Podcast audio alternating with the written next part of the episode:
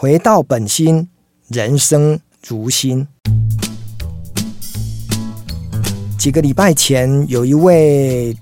新的脸书的朋友来加我成为脸友哦，他的英文名字叫 Dami 哦，他一开始是这么写的哦，他是说因为听了我的 Podcast。然后，呃，想说每天通勤呢，对他有很多的故事的启发，还有工作的一个提升哦。我后来呢，就看到他的资讯呢，他其实是一个寿险顾问哦，意思就是说他在保险业担任业务哦。那我过去这 Podcast 的节目里面呢，有好几集呢，都在谈所谓的销售啦、业务啦、人脉啦、顾客关系哈，所以应该对他来讲，应该有找到共鸣点，所以他就来。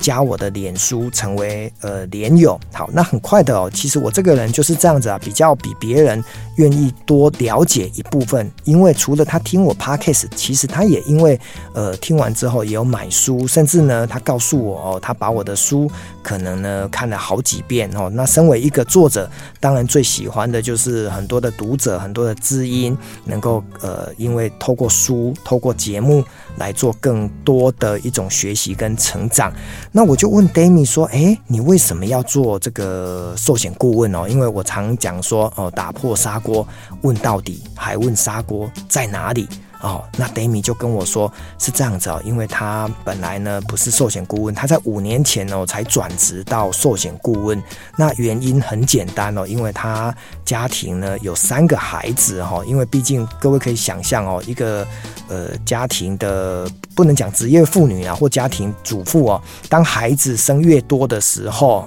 他可能需要花更多时间来照顾。在这个男女平权的时代哈，因为包括男生也都可以育婴留停哦。不是只有女生的专利，可是当然，在整个传统的思维，多数的这种孩子的教育呢，可能落在女性的这个身上，还是重担还是比较多一点。所以呢，Dami 呢，可能或许跟先生有讨论过哈，如果我在做呃，包括他的固定的朝九晚五的工作呢，孩子的接送啊，或者是教育，可能会有很大的问题。那大家知道。在做这个所谓的业务职哈，就是寿险顾问，或许他在时间的弹性安排上，会比其他的行业呢来得更多的一个时间去做自主权哦，所以他就因为在教育孩子、生了孩子之后的职业妇女两头烧的过程当中，去选择了做寿险顾问。这一路走来呢，他也做了五六年的时间啊，也做得不错，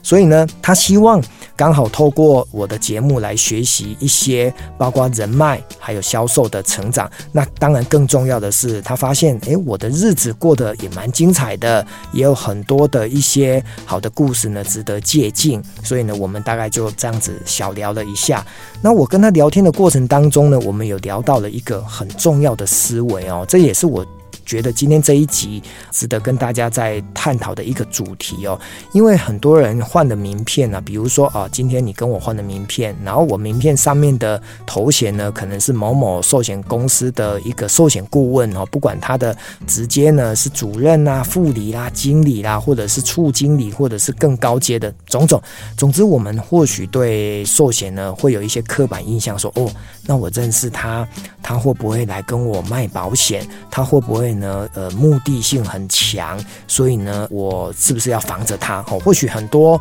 听众呢听到了这样子的一种内容，心有戚戚焉。但是呢，我是先站在 Demi 的角度跟他讲说，其实你不用去管对方会不会有这种想法，因为呢，认识人是这个世界上最宝贵的资产，而这个资产呢，并不是纯粹只有保险这个商品必须做交换或者是买卖，有更多的。一种生活的经验跟资源来做交流，不应该只是定义在销售的商品，而应该是建立在两个人彼此的关系，能够为对方呢做些什么事情，做些什么事，不是只有银货两訖的买卖，有更多的是人情味，有更多的是互相帮助的生活的大小事，可以去做更好的交流哦。所以我跟 Demi 讲到这一点的时候呢，他特别的有感哦，因为他或许也有一道心防，说，嗯，我去认识人会不会让人家感觉觉到有目的。我说你根本不需要这么想哦，因为每一个人喜欢你或者是不喜欢你，呃，绝对不会因为你的名片、你的头衔、你的角色，而应该是散发出来是你这个人是不是好相处，或者是你这个人是不是能够真心诚意的去建立一个友谊的关系哦。所以我在这边也分两块哈，第一块当然就是跟很多的寿险顾问讲说，尽管的去认认识人，然后在认识人的过程当中去结善缘，让对方感觉到你可以成为他的朋友，甚至好朋友，甚至一辈子的朋友。而对我们不是寿险顾问的人来讲，我们不应该用。一个贴标签说：“OK，你来认识我，是不是带着目的？你一定要销售保单，你一定要从中得到好处。”呃，我也希望很多的听众应该要把这样子的思维拿掉，因为呢，我在金融服务业待了呃二十年，我看到了很多寿险顾问，为什么他们没有离开这个行业？竟然是因为他的保护呃发生了。风险的，包括死亡的风险、生病的风险，或者是重大疾病灾难的风险，它提供的理赔跟所谓的一种照顾，其实当下你才会知道保险的真谛，就是风险的一种控制跟预防，而得到的一种。金钱上也好，或者是更安心的感觉的时候，那个时候我们才知道，原来寿险顾问或者是从事保险业务的人，在我们的心中，在我们的家庭的地位是何等的重要哦。所以我今天站在一个比较客观的角度来分析哦，就是寿险顾问，我们尽管的去认识更多人，因为把保险。卖给需要的人，这本来就是我们的天职。而我们不是寿险顾问，我们只是一般的保护的人。我们更应该去思考的是，如果他能够提供的产品、提供的服务是能够对于我们的人身保障或我们的呃投资理财会有帮助的话，那我们应该是。用更开阔的心胸去看待这个人所带来的价值，不管是在投资上的价值，或者是在风险控管的价值，我觉得这才是